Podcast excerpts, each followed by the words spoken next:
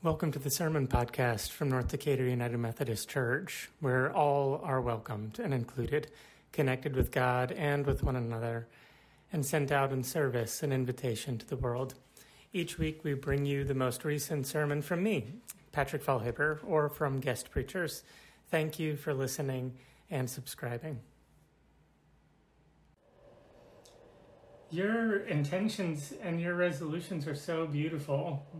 Um, I mean, I hope it's okay. You put them into the chat, so I, I, assume it's okay to share some of these. They're beautiful. To be kinder to myself, to grow in different types of endurance and strength, um, an intentional word to believe um, in general, and reestablishing healthy habits, uh, to be open and present to whatever comes this year. Uh, to not be afraid and to connect with others and to serve others.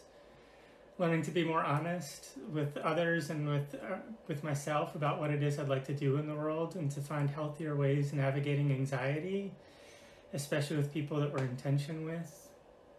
Um, creating healthy boundaries and setting healthy boundaries those are all such beautiful and sacred intentions and resolutions for the upcoming year. And I'm so grateful for your vulnerability and sharing them with us. You know, a lot of times for me, like just naming a resolution or an intention out loud means that uh, everybody knows. And I immediately start feeling like, oh, shoot, now I actually have to do it, um, which creates its own weird dynamic in my head. But I wanted to share one of the so um, the reason I have complicated relationship with resolutions is because I, I never do them. Um, I always intend to do the things that I resolve, but they always end up falling away after like two or three weeks. By the time February gets, a lot of times I've forgotten what my resolution was in the beginning of the year anyway. There was one time that was like so hilarious and stark um, when I was I was in college um, and I was home for the holidays, but I had to be back um, to to campus. I was working on campus at Pfeiffer University, and um, I made a resolution that I wasn't going to eat any more fast food. Um, part of that was because I was in an athletics program, and it just made me feel gross to go to practice with a bunch of like grease in my stomach. But anyway, I made this resolution to not eat any more uh, fast food, but. on the 2nd of January, when I was driving back to campus from home, I realized that the only way for me to make it to campus quickly was to go through a drive through. So on the second day of January, I drove myself through a Wendy's drive through and failed on my New Year's resolution. Now, of course, that doesn't mean that it's over, but for me, what that meant was you know, I ate that greasy food, I made it to campus, did my thing, and then when the next opportunity to have fast food came up, I was like, well, I already broke my resolution, so, you know, what's the point starting over again now, right? Like the 1st of January is just some arbitrary day that everything uh, has to happen, and, uh, you know, everything just sort of snowballed from there, and it really just wasn't very healthy.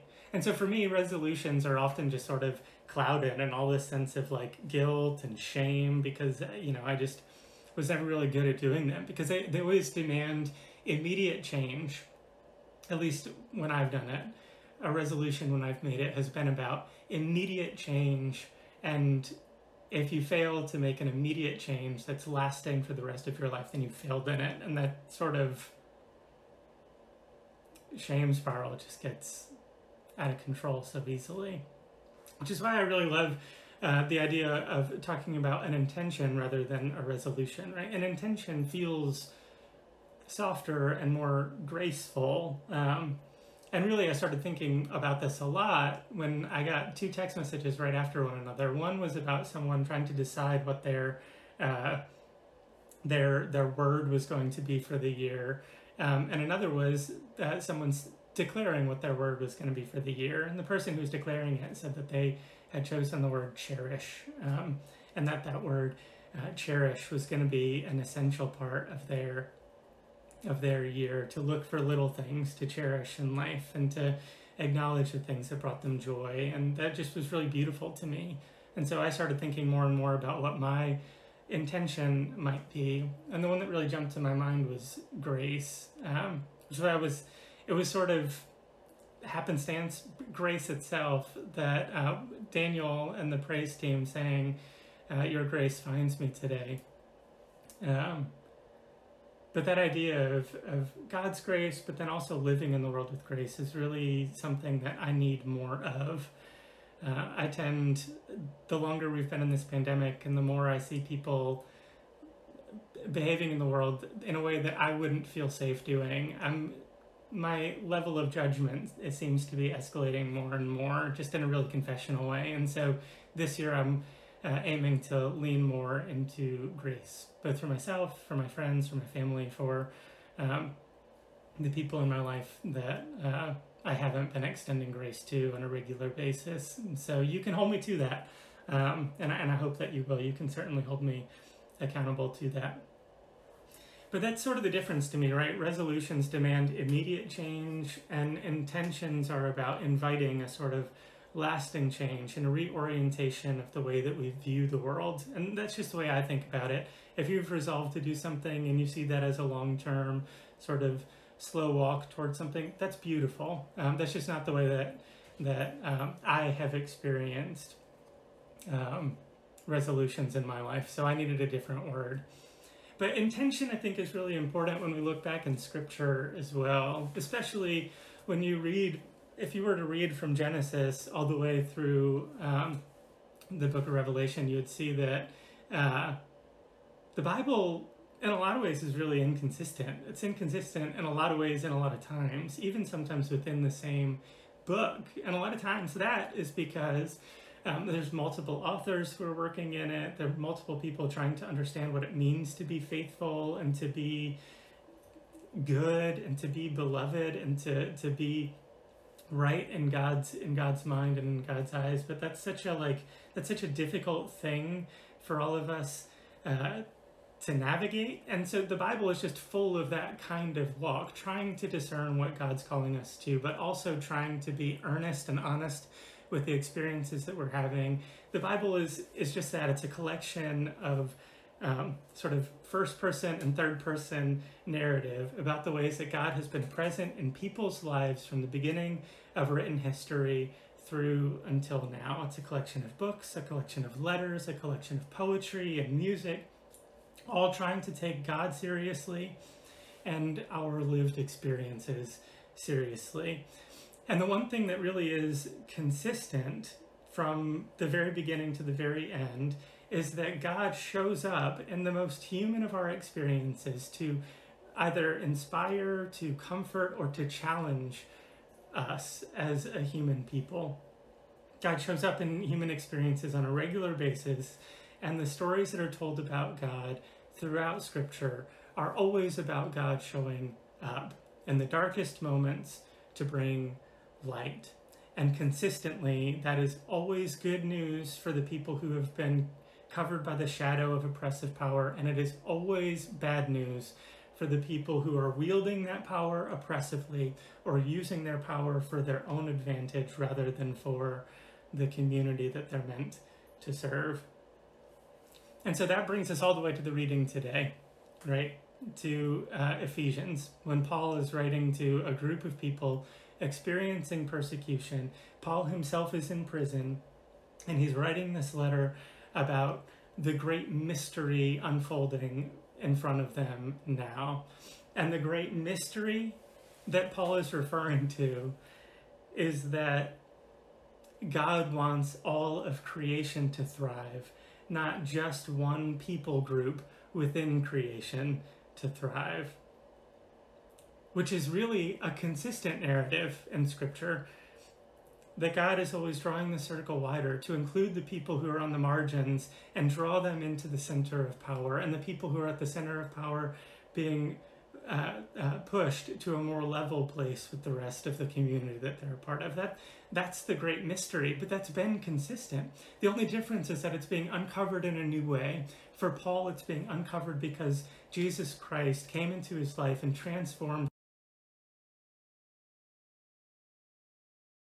Initially thought that it was, And his whole life was changed. His intention changed. His intention had, had always been about helping people to be more faithful to God. But the only difference now is that he sees all of the world as this new parish for him. He sees all of the world uh, in, in need of God's comfort, God's grace, and God's blessing. It's not just about a certain people with a certain religious background and heritage. It's about all people being welcome to the table of God. It's about a light emerging in the world for everyone to be able to thrive. And so Paul sets his intention not just on being righteous and and forcing people into his version of righteousness his intention is about opening his eyes wider and making sure that there is always enough space at any table that he sets that's the great mystery. And that's the great intention that paul says drawing the circle wider. Not just about me it's about all of us thriving alongside one another in this thing that we call the kingdom of God. The moral arc of the universe is bent towards justice, but not just for one person, not just for one group, but for all of creation to thrive.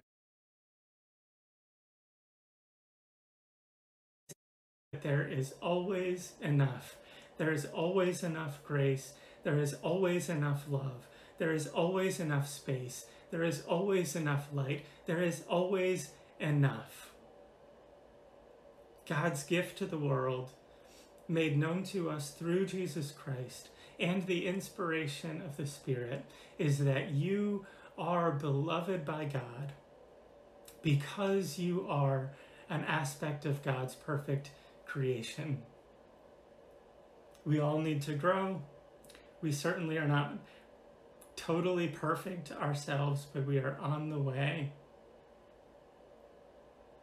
You are beloved, and you are called to something even greater than yourself.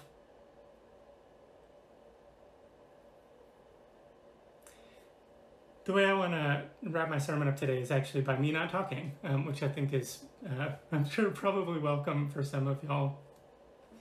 Um, but the readings for this week are really beautiful in the lectionary, which is a sort of the lectionary is a uh, uh, organizing the way that we read scripture. Um, it's a way to read through basically all of the Bible in a three-year cycle. And this week, um, we would have read uh, Ephesians chapter 3, Isaiah chapter 60, and also uh, the gospel lesson about the, the wise man coming uh, to to witness the birth of Christ, um, which y'all are all familiar with. Even if this is the first time that you've ever attended in church, uh, you're probably familiar with the idea of the wise men coming to visit um, the the Holy Family and the nativity scene. But Isaiah chapter 60, I want to read just these verses, and then I want to in, uh, invite a uh, a sort of meditation on Isaiah 60 from a, an organization called the Work of the People, um, which we'll be using more and more in our small groups. They do a really wonderful job of putting together these kinds of videos. But anyway, I hope that you receive it as a blessing, and it will it'll be the end of my sermon as well, and then uh, we'll we'll sing together. But here's Isaiah 60.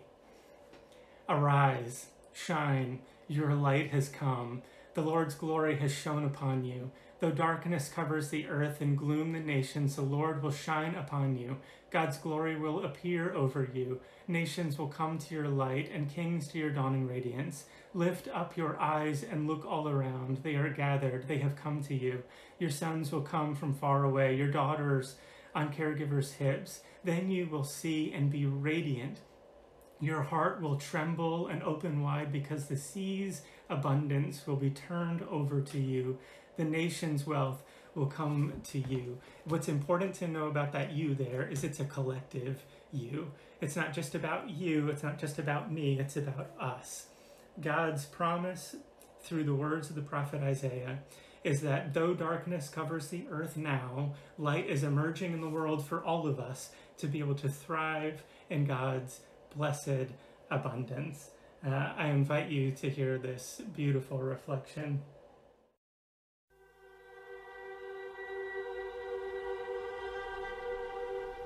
Look up, love. Take your eyes off the ground. Show your face. A new day is here. The light is rising over you, shining brightly, moving shadows, touching your face. You are brilliant with it.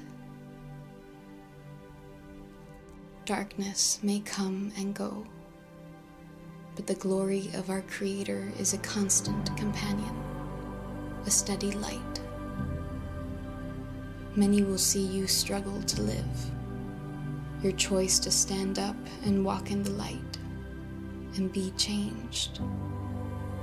Have the courage to truly see not only the problems, but the one who remains with you holding the light. We are all coming together family, neighbor, and exiles, taking our seats at the table. We are learning, we are healing. So, take the gift of this day you are given let the light enlighten you, emanate from within you, become you, be you. Power is shifting, and it won't look like what we think when love reigns. Cities riddled with the wreckage of war and marked by the scars of empire will exchange the sounds of violence and ruin for the clamor of co creation and communion. Through the power of God, the oppressed and those stripped of their land are allowed to share in power. We all will weigh in. Life will grow from the most unexpected places. The smallest and least will be welcomed into the center, and their perspective will matter. Not only will violence cease, we won't want to hurt one another, but cooperate for the goodness of all. The whole nature of creation will change. The sun and moon will not be the light we revolve around. We will turn and grow by the light of God that shows us the illumined way to go. We will be ruled by the power of love. We will be remade and refastened to God and one another. We will learn what harmony means. Look up, love. Take your eyes off the ground. Show your face. A new day is here. The light is rising over you, shining brightly moving shadows, touching your face. You are brilliant with it. Everything wrong side up is being upended. The table is extending, rounding. You have a place that is only yours. And everyone, everyone, everyone at this table will have more than enough. So, stand up, open up, take it all in, and shine.